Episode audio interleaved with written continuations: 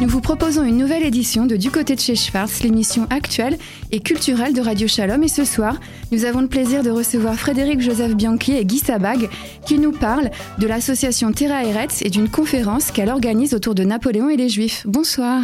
Bonsoir. Alors, comme son nom l'indique, l'association Terra Eretz Corsica Israël prône le rapprochement entre la terre corse et la terre d'Israël. Frédéric-Joseph Bianchi, vous en êtes le président. Expliquez-nous quels sont les buts et les fondements de l'association que vous présidez. Eh bien, les fondements de l'association, d'abord, merci de nous avoir invités tous les deux aujourd'hui. Avec plaisir. Et les buts et les fondements de l'association sont assez simples, en fait. Nous souhaitons développer les relations entre la Corse et Israël pour tout un tas de raisons. D'abord, des raisons historiques, parce qu'il y a toujours eu des liens très étroits entre la Corse et les Juifs, et aussi à la création de l'État d'Israël, où la Corse a apporté une petite contribution qui est maintenant bien connue, qu'on pourra rappeler si vous le souhaitez, et aussi parce que y a des épisodes de l'histoire qui sont très marquants et qui montrent à quel point les Corses ont toujours reçu dans des conditions extrêmement d'accueil, extrêmement favorables, ce qui est assez remarquable, les Juifs au cours de l'histoire. Il y a eu des périodes très très fortes, au temps de Pascal Paoli par exemple, ou au temps de Napoléon, on en parlera peut-être tout à l'heure avec Guy. Et ces périodes-là ont montré à chaque fois qu'il y avait une écoute et qu'il y avait une façon de recevoir les Juifs en Corse qui était particulièrement positive. Et c'est assez rare, il faut le souligner malgré tout. Ça peut s'expliquer pour tout un tas de raisons, hein. On imagine bien que tous les Juifs qui étaient persécutés dans le bassin méditerranéen ont trouvé en Corse une île sur laquelle ils ont pu se réfugier, une île assez paisible, où ils ont pu aussi s'isoler dans des régions montagneuses et où ils ont pu trouver comme ça l'occasion de vivre en paix avec les Corses et devenir aussi Corses pour la plupart, vu qu'il y a eu beaucoup d'intégration, et qu'il se dit qu'aujourd'hui, il y aurait une partie de la population corse qui serait d'origine juive.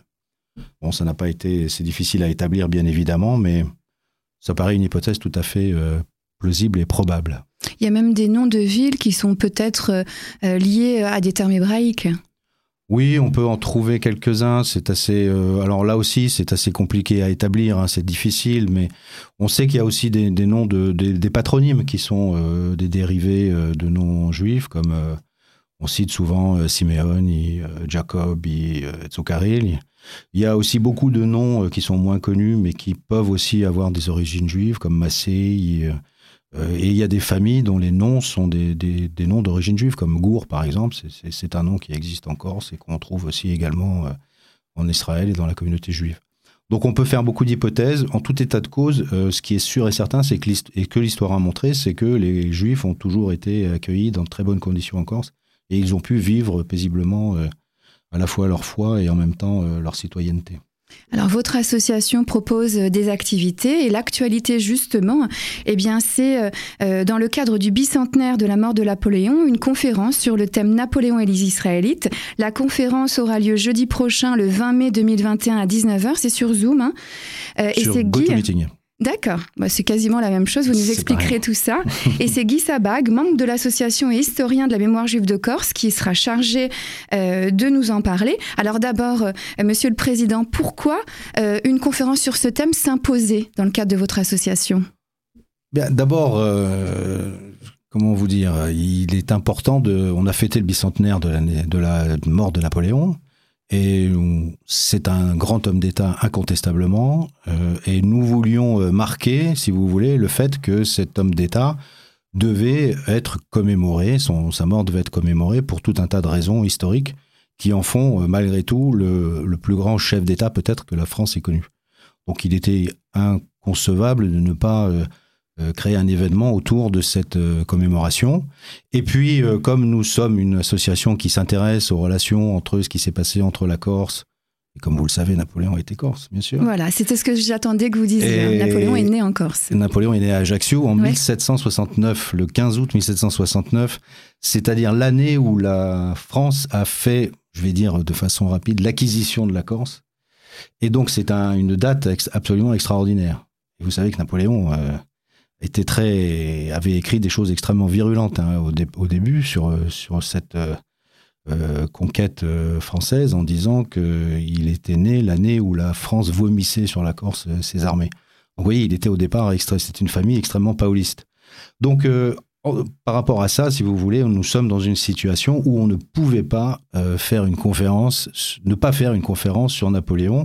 Et bien évidemment, comme nous parlons des Juifs et de les relations entre la Corse et Israël, et bien nous avons eu l'idée de faire cette conférence sur Napoléon et les Israélites pour étudier de façon très précise ce qui s'est passé exactement, parce que c'est aussi un sujet de controverse. Il y a des gens qui disent que c'était bien, il y en a qui disent que c'était moins bien. Donc, on a trouvé un spécialiste qui va pouvoir nous éclairer sur cette question fondamentale qui est très importante pour la République française, même pour le fonctionnement de la République française, sur la position qu'a fait Napoléon pour les Juifs lors avec la création du consistoire notamment. D'accord, alors on va en parler dans un instant, c'est Guy Sabag qui s'y colle, merci d'être avec nous. Merci. On oublie souvent que parmi les réalisations de Napoléon Bonaparte, il y a le processus d'émancipation des Juifs en France, dans lequel il s'est inscrit et qu'il a même prolongé l'accession à la citoyenneté des Juifs de France, débutée pendant la Révolution. Alors la première question qui s'impose, dans quel contexte Napoléon décide-t-il de s'intéresser à l'intégration des Juifs sous l'Empire ? Oui, vous dites qu'effectivement, c'est un processus qui a démarré avant l'ascension de Napoléon au trône. Donc, c'est surtout l'abbé Grégoire qu'il s'est intéressé à la question et qui a commencé à défricher un petit peu le terrain en faisant des propositions qui, pour l'instant, étaient restées au stade uniquement de propositions. Et Napoléon, donc, par la suite, a commencé à s'y intéresser, parce qu'il a été sensibilisé au départ lorsqu'il s'est trouvé en Italie, à Anconne. Il a vu la vision des ghettos à l'époque, et voyant que ces Juifs étaient enfermés dans ces ghettos avec... des brassards jaunes, des étoiles de David pour les distinguer, etc. Ça l'a vraiment marqué, sensibilisé. Et il a dit, en revenant de cette campagne, il faut faire quelque chose pour cette population. Alors, qu'est-ce qu'il décide de faire ? En 1807, il convoque un grand Sanhédrin. Il faut rappeler que le Sanhédrin était l'assemblée législative traditionnelle d'Israël et en même temps son tribunal suprême dans l'Antiquité. Est-ce que ça n'a pas jasé à l'époque d'employer ce nom prestigieux ? C'est évident. Oui. C'est évident qu'il a mis un peu les pieds dans un terrain un petit peu sensible. Il fallait faire plaisir aussi à tout le reste de la population. C'est pour cette raison qu'avant la convocation du Sanhédrin, il y a eu un pré-Sanhédrin, c'est-à-dire qu'en fait, il a fait une réunion d'un comité où il y avait des rabbins, où il y avait des élites de la population juive, pour déjà étudier un petit peu le problème. Donc, il y a eu 111 personnes qui ont été triées et il leur a remis en quelque sorte un questionnaire, d'une douzaine de questions. Concernant la vie juive, etc., l'exercice des rabbins, les mariages, etc. Donc, cette assemblée a répondu à toute cette question et ça était comme ça une préparation à la grande réunion du grand Sanhédrin qu'il a eu. Il a pris comme donc modèle le Sanhédrin qui se réunissait à l'époque. Alors, quelles sont les conclusions de cette consultation ? Alors, les conclusions, ça a été un petit peu de décider une citoyenneté juive pour s'intégrer dans le tissu national. Et donc, il a souhaité, par exemple, que les Juifs aient des noms de famille, ce qui n'existait pas encore à l'époque. Ils se sont surtout intéressés à la pratique de l'usure qui était très, très fréquente chez les Juifs à l'époque. Et donc, il a voulu combattre un petit peu cette pratique. Il a voulu aussi que les Juifs puissent faire l'armée. Mais sous des conditions un peu spécifiques par rapport au reste de la population. Chaque personne qui était appelée à l'armée pouvait choisir un autre candidat et le payer. Ce qui n'a pas été le cas chez les Juifs, par exemple. Et le plus important, évidemment, des conclusions, ça a été la création donc d'un consistoire pour régenter un petit peu la communauté juive de l'époque, avec des nominations de rabbins, grands rabbins,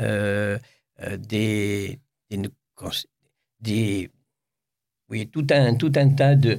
qui perdure jusqu'à aujourd'hui, d'ailleurs. Alors, justement, il y avait plusieurs communautés, essentiellement en France. Il y avait les Juifs de l'Est, les Juifs de Paris, les Juifs du côté de Bordeaux et de Provence, judéo-comtadine, qui, malgré l'accession à la citoyenneté pendant la Révolution, fonctionnaient en keilot de manière autonome. Et la création d'un consistoire central israélite de France permet, quelque part, de contrôler ce judaïsme français et puis de lui permettre une meilleure intégration.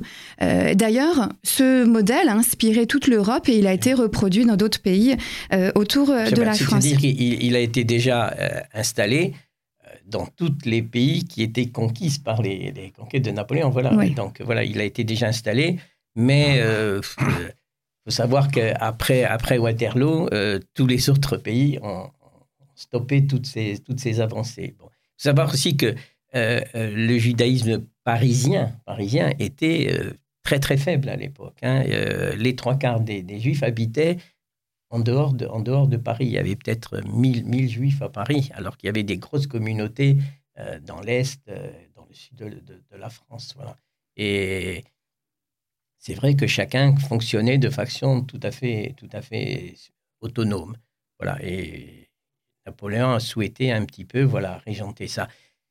En fait, son idée première, c'était d'avoir comme interlocuteur un grand rabbin, qu'on est interlocuteur.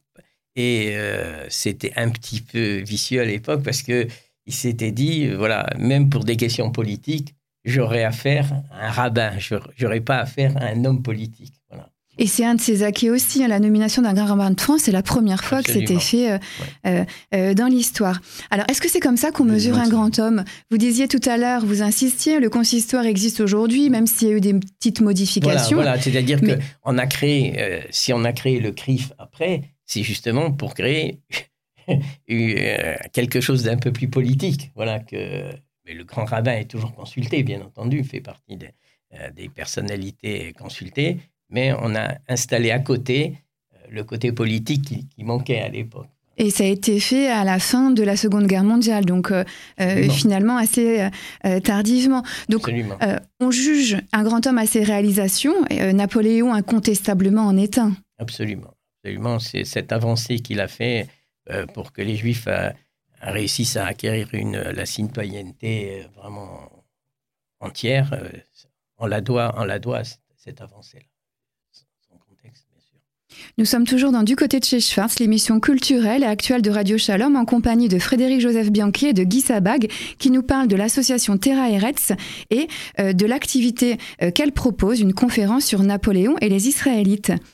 La communauté juive, alors ça c'est pour vous la question Frédéric-Joseph, la communauté juive a été timide pour marquer ce bicentenaire de la naissance de Napoléon. Comment vous l'expliquez ?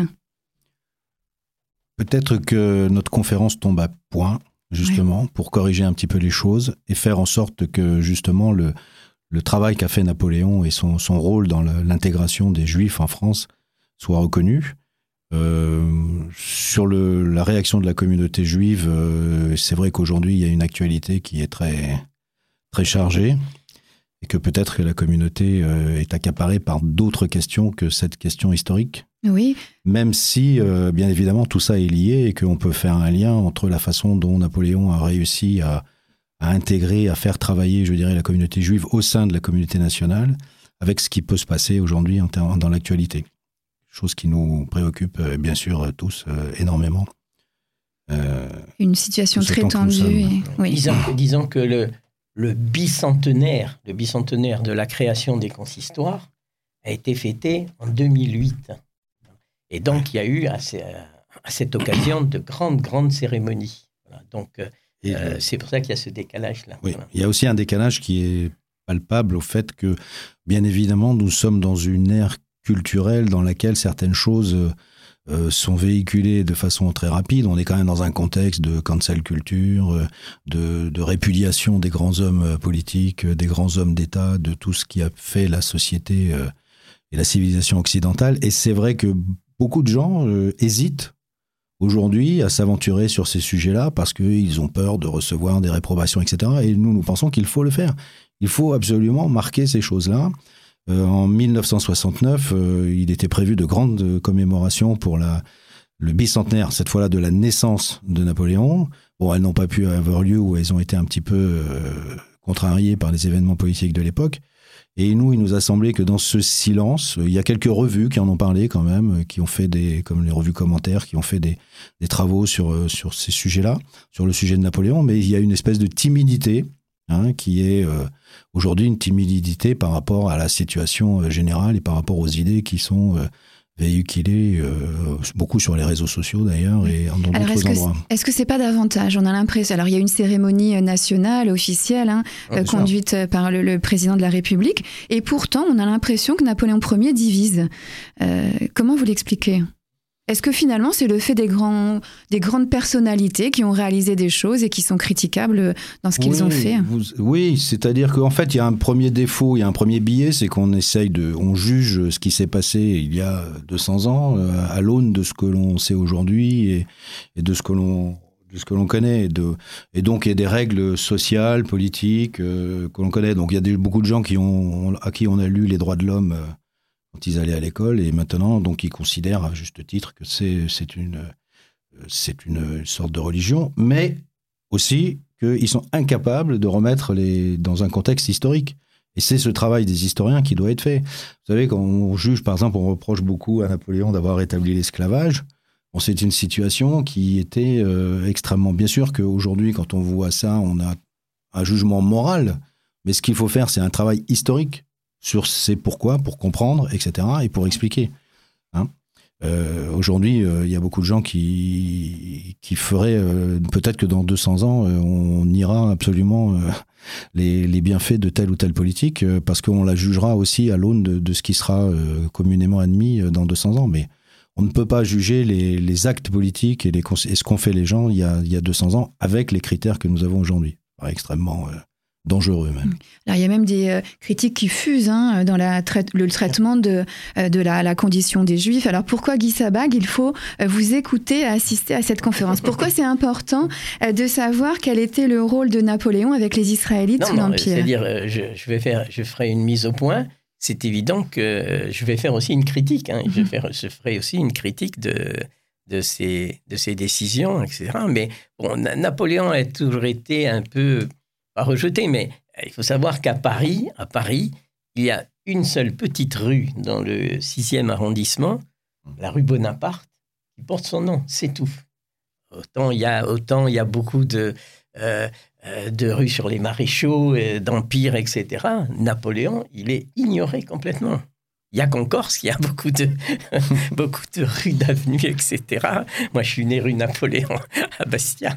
Donc, voilà, il y a toujours eu une réserve vis-à-vis de ce grand homme. Bon, c'est sûr qu'il a fait beaucoup de guerres, bien sûr. Il y a eu ce revers aussi de la campagne de Russie aussi. Bon, mais au niveau de la communauté juive, on lui doit une avancée. Même si elle a été après reprise, revue, etc., il a mis le pied à l'étrier là-dessus et je trouve que les Juifs doivent lui être reconnaissants quand même. Voilà.